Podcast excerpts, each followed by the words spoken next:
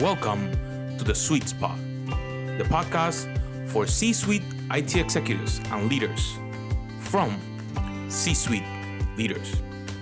And now, for today's podcast, Howard Holton and Paul Lewis.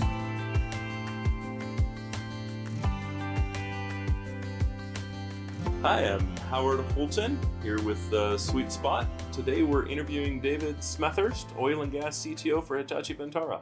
How you doing, David? Very good, Howard. Thank you. Welcome, welcome. Excellent, excellent. So we wanted to talk today about uh, the oil and gas industry. Uh, you've been in the industry for how long? About 30 years. And what did you do in the oil and gas industry? Most of my time has been primarily in engineering and operations. However, co founding a few businesses in engineering uh, as well as automation and in software. So, my big goal in even being involved in the industry was around optimization. Continuous operations improvement has always been a part of the industry, and uh, that was an area that I like to focus on, both in the US and in Canada. Well, fantastic, fantastic. So, when I think of oil and gas, uh, I think of uh, two things, probably like most people. I think of making my car run and the news about oil spills. Right. But I have to assume that the industry is separated into market segments, into business segments. Uh, what are those kind of big segments? Uh, it's three segments, actually, three business segments. First is upstream, which are considered exploration and, produ- and production companies. And so that can include the service companies with them, so drilling, completions. Uh, and then it goes to midstream. So midstream are the pipelines and the transportation. So that could be trains and uh, trucks as well. And then you go downstream, and downstream includes refining and petrochemical. In the case of petrochemical, it's doubling in size simply because of the products, petroleum based products that are being produced today. And there's some like 4,000 plus petroleum products. Yeah, I don't know what the number is. All I know is I surprise a lot of people when they hear that it comes from the oil and gas industry. Sure. Yes. Yeah, it was interesting. I remember the revelation when, personally, when I found out that plastic was an oil based product. Right. The number of products that are that are discovered from you know as a side effect of oil, I would say, Yes. is is shocking and amazing. That's right. Shocking and amazing. Yes, I mean in the you know in a typical place, whether it's a synthetic, it's uh, could be paint, it could be sulfur-based uh, products. It's you if you ask someone to live, live without these petroleum-based products, you'd be surprised what life would be like. Sure. So it's not always tied to the to the um, to the car. It's not about gasoline per se. Right. It's been an interesting evolution. Uh, when we talk about data, it's very common. Data is the new oil. Mhm. Um, and I've heard a lot of comments from people they don't like that particular analogy, uh, but I quite like it, and I like it for that very reason. Right, the initial goal was heating oil, uh, lamp oil, excuse Right. me, and then heating oil. Right. Um, and as we continue to to refine our process, we find more and more and more uses for uh, for you know the, the totality of that oil, Right. What we bring out of the ground, not just the refined piece that makes fuel, but even the kind of the cast-offs. Right, we continue to find use for the for what what previously may have been left over, may have been discarded No, that's right. we continue to evolve and find use for, which I think is really interesting because that's kind of the data story, right? There's the the data that's core to your business and been core to your business, and the new the new oil, right? The new the new data frontier Right. is finding uses for data that you previously didn't find use for. Right. So what does that mean for oil and gas? Well, oil and gas has been creating data for many decades. As a matter of fact, the digital oil field was the vision around it was to create data to get better insight into your business and go from proactive, or sorry, reactive to proactive. And so, how do you do that when you have a changing environment? You have commodity prices changing, and unfortunately, they would have these radical swings. So they would store all this data, and there was a time, and it still does exist, where in the upstream, so these are geophysical, geological people working on all this information, they'd put it somewhere, and then they'd spend half their time trying to find it again. So that's just one area. And you think of the size of these um, uh, data sets. I mean, we're just talking significant. Sure, it's Um, 3D 3D geo data, right? right, So right. it's incredibly incredibly massive uh, data sets to try to build an image about what's under the substrate, under the That- soil. that's right, exactly right. And of course, from the business side, so there's always been a discrepancy or a disconnect between the corporate office, which can be fairly digital, meaning desktops and everything else, compute power, and then you have the field where these assets are. And so even today, connect uh, you know the vision around connecting with real-time data and being able to get real insight, do the analytics, um, is still a vision, and it is working to some degree.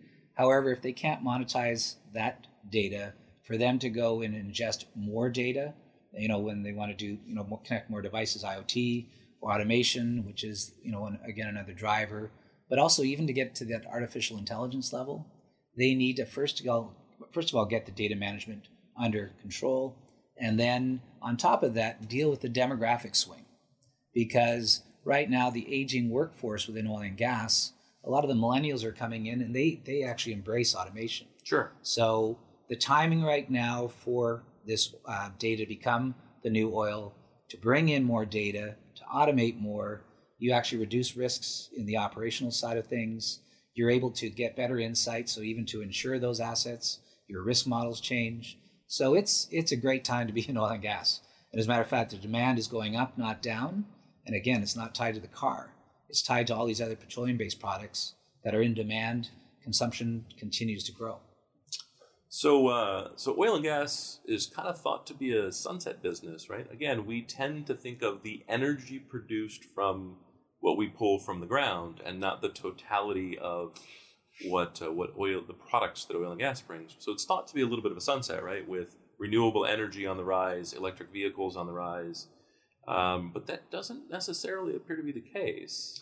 Well, there, you know, again, when when I look at the energy sector, so as a CTO of energy oil and gas is our primary, um, but we know the oil and gas industry also invests in alternative energy. The challenge is the cost. So it's a transition of going into these alternative energies and looking at ways to improve on that. Even though there are hydrocarbons, I think it's still 200 years worth of hydrocarbons. It over time will eventually change how, and, and how we manage and use this energy. Um, and again, there's a thing called cumulative effects, which is the environmental impact, the social impact, and the economics. And as economics improve, we'll see a better transition um, of countries and people embracing that. But depending on where you are in the world, they will move quicker, such as Europe, right? They need to look at having less cars on the road and having a different infrastructure. For sure. I, I think that's a, a common thread, right? Mm-hmm. Um, and, and like everything, right? It's this big arc of evolution uh, I think every every place will eventually catch up. It's a little harder in places like uh, Africa and Australia, right. where the range of an electric vehicle is a huge problem. Even right. in the U.S., That's huge right. problem. Canada, huge, huge problem.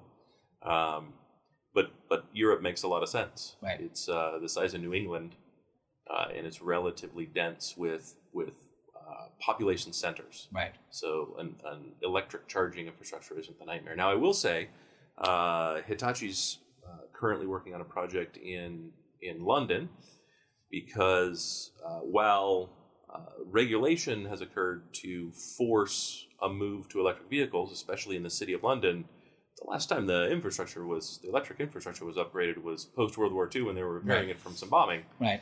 Uh, so the big stress, and we're seeing this more and more, is uh, if I add 5,000 new electric cars or 50,000 new electric cars, which is what London's looking at, um, what does that change in the in the energy producing infrastructure? Have you seen seen the effect or impact or Uh, discussion about that? Yes. Well, as a matter of fact, uh, within Hitachi and with our partners, looking at power grid optimization. So where we um, we look at a few different areas: water management and the power and utility side. And so you look at infrastructure in general uh, and how Hitachi needs, to, or well, how the cities or the countries need to invest uh, for the future and determine how best they can manage the timing around that. And um, what we're finding is on the water side, they're running out of water. On the power side, they don't have an infrastructure in place to even come close to supporting that. So, um, so when you look at these power grid optimizations, this is certainly an area that the energy business, so oil and gas, and um, general collaboration, we've been involved in. But it's also very common um, business challenges, Sure, including the data side of it. sure. Well, the data side there is is uh, very difficult, right? Yeah. I mean, that's a full IoT project. Yes. So when you're talking about not having good enterprise information management Right. and that kind of causing a problem, I can't activate the data that I have now. Right. Well, the evolution is going to demand more data whether you're ready for it or not, Right. right? And so the challenge becomes I, I almost have to leapfrog Right. where I'm at and then and drag the old with the new, Right. and that's a difficult conversation to have. Yes. And in, in you know, I was just thinking of the this whole IoT connecting more devices, and then the AI, the expectation of this machine learning. That truly is the automation that will come into play with electric cars and self-driving cars, et cetera. Right. So that it's going to be interesting, but to do that and to do that in real time, um, you've got you're adding a lot of new technology. Yes. And and um, oil and gas, how is their like what's their technology uh, experience level? Like how mature are they as organizations when it comes to technology? Well, the topic of technology, though, in oil and gas ranges from the computer or compute power to tre- technology that relates to the subsurface. Again, um, looking at data, sorry, um, being able to literally understand what the subsurface environment looks like, to the types of drill bits they create, to the type of software that you need to even move this data. So you look at um, a drilling rig today, to modernize a drilling rig is um, from a safety point of view, they actually want to have less people. They're able to do it remotely. So the technology could be from um, the physical infrastructure side to the equipment to um, and right down to the desktop, and then of course the communication side of it. Um, you know, bandwidth to be able to even move this data, and as I say, get to that ultimate real-time data capture to prevent things or be more proactive. Um, there's just so many areas of technology that's to be considered, and North America certainly is leading in that. Between the city of Calgary and the city of Houston over the last 50 years, they've driven most of the um, broad-based kind of technology, and then of course now collaborating with the Silicon Valley has become more common in the last two or three years than it ever has been. That's excellent to hear. Mhm. Um, so we know Silicon Valley, when it comes to technology, is generally relevant. Mhm. That would be a fair statement, regardless of the industry. Um, what about Hitachi Vantara makes us relevant in oil and gas? Well, actually, it's part of the reason I even uh, joined Hitachi. When we look at all of our experience, both from an operational point of view, manufacturing point of view, um, already having some equipment with with um, uh, predictive maintenance already built in, we have so many examples and so many resources that we can bring together. And even recent wins uh, in the business of solving major data problems is giving us the brand equity in a, in a business that wants to know less about the presentation and more about the engagement and delivery. And so um, it's been great to be creating this operational bridge for them to understand. So, an oil and gas company, when they have to solve a business problem, it's broken down into asset teams. We're able to talk their language, be able to look at what do they have and how can we enhance that versus rip and replace. So, um, no, I think we're doing very well in uh, not promoting but delivering these outcomes. Excellent, excellent. It also must help to be part of Hitachi Limited. Yes, Right, we have 830, I think, sister companies, yes, some of which are in the energy production business. right, right. We, we uh, our, our company got started. We, we were just at headquarters, right? Yes. We were at the HEBC, yes. and we saw the uh, First electric motor, the first electric motor built in Amazing. 1910. Uh, a little, uh, was it five horsepower? five watt. Yeah, five horse. No, f- yeah, 10 horsepower? I can't remember, but Ah. it was It's it was about this big, impressive. though. Yeah, that's right. that's right. That's right. right. So we've been in we've been in energy for a long time, and Yes. uh, and and to your point, right? Not only does Hitachi Vantara have these predictive maintenance tools, but Hitachi Limited um, has been using them in production, in energy production for for quite a long time, Absolutely. right? With a high level of success and a high level of automation. Yes. So it's going to be interesting to see how that how that kind of moves out. Um, so most companies, most verticals, most businesses uh, are looking at the at cloud and have been doing cloud for quite a while. What does cloud mean to oil and gas? Well, it, cloud it was um, it was a big reluctance to um, take that risk in putting their data offsite, and um, but what they've been realizing, especially recently, is it provides scalability. So you look at most oil and gas today is a global business, and they are in remote areas. So for them to be able to take something, standardize it, streamline it, and simplify it, the cloud helps and or enables that. And so we know, and even uh, you know, in recent um, opportunities, we're working with drilling rigs. Without the cloud, we would not be able to scale the way we are. And even working with partners or bringing in third-party solutions to work with us, the cloud has really been able to help us do that. That's fantastic. That's fantastic. So, um, so you and I've talked a fair bit before this about about oil and gas, and, and we were talking the other night. Um, and one of the things that, that I think is obvious from the improvements in using data and kind of adding IoT is is really around reducing the um, environmental impact and the kind of marketing value around that. Right? If if I can reduce the environmental impact to what we do uh, through things like BP or a pipeline spill, um, that's a fantastic win overall. Right? Mm-hmm. Um, it's a there's monetary gains to be made there. There's loss reduction in lawsuits to be made there. There's also marketing value, right, mm-hmm. to be to be done there. But you you clued me into something I hadn't even thought about that. Um, the insurance industry. To, not to lead in too much, but yeah, the insurance industry. Yes. I find that I find that really intriguing. Can you tell yes. us about that a little bit? Uh, yes. Yeah, so a number of years ago, one of the software companies I had co-founded, we had looked at the well life cycle and and knowing that the risk management 10, 15 years ago was very high and the cost for a producer, an oil and gas producer, was quite significant because when they were underwriting or going to get their insurance, the list of questions on the risk model that they had, they couldn't answer them. If they drilled 100 wells, you know, what type of information could they give from when it first is producing right through um, to where it is in its current state? So, recent meetings uh, with a reinsurer is asking that same question How do I insure a company that either has a lot of information of their assets or predicting, you know, and understanding the amount, you know, from a health and safety point of view, from a production point of view, right? Understanding what what is the potential um, production or output that a well could produce, or how many times can I prevent any issues of an explosion, of um, someone being hurt, and uh, and so now with the increase of data available in the increase of the analytics providing me that data, all of a sudden I'm dealing with real time flow and pressure. I can determine a leak before it happens because, or if it's a small leak, that you're now getting uh, insight into pumps failing or uh, compressors failing. So these are all things that an insurer now looks at and says, wow, these guys will prevent a lot of this, these um, concerns around uh, major issues that would require cleanup or environmental um, challenges that are millions and millions of dollars. So it's it's an area that um, it is also forcing, in some cases, if people are reluctant to invest further into their data, now they see a return, and it's an operational return that not everybody thought about. And, and what kind of return are we talking? Are we talking? Uh, it's in oil and thousands, gas, millions. millions it's millions of, millions of dollars. Like a one percent improvement on almost anything within oil and gas is millions.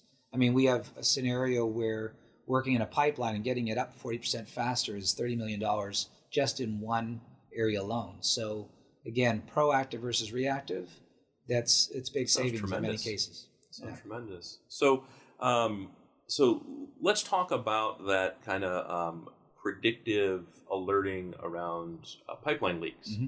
What does that translate to? Like, how does that work today? And then what does that mean in in savings or value to the business once we've gone proactive? Okay. So how do they handle it today? well, that's that's interesting. So I'll answer this the second part first in regards to the savings. We don't normally tell them how much they'll save.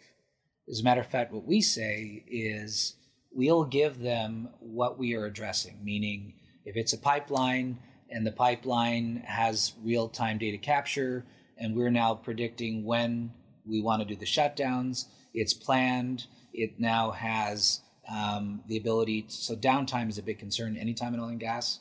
So you're putting all these things into play. They know right away what that savings looks like. The only reason the earlier quote on the 30 million is because they came up with that number based on time. Sure. Right. And so by giving that insight where you can determine a pinhole on a leak, whether it's oil, gas, or water, um, you know, that is a proactive state that they can quickly address the issue and get back up and running. And so it, eh, that's that's why I say, and predictive just says that the anomalies from the data that you get to know if a compressor because there's our compressors and pumps always going. Um, that's really how you will get that these kind of outcomes, and makes a lot more sense because when you can automate or like for instance a control process, you're able to automate that through a artificial intelligence. Um, you still have operators involved, Sure. but you've taken a lot of risk um, on your downtime or other issues. Yeah. It's great. So so currently leaks occur, yes. right? Um, how long does a leak generally, like, h- how long has does the leak occur before it is repaired? Well, depending on what part of the world you're in, but sometimes it can be days. They have planes that fly the length of a pipeline. So, depending again if it's below ground or above ground.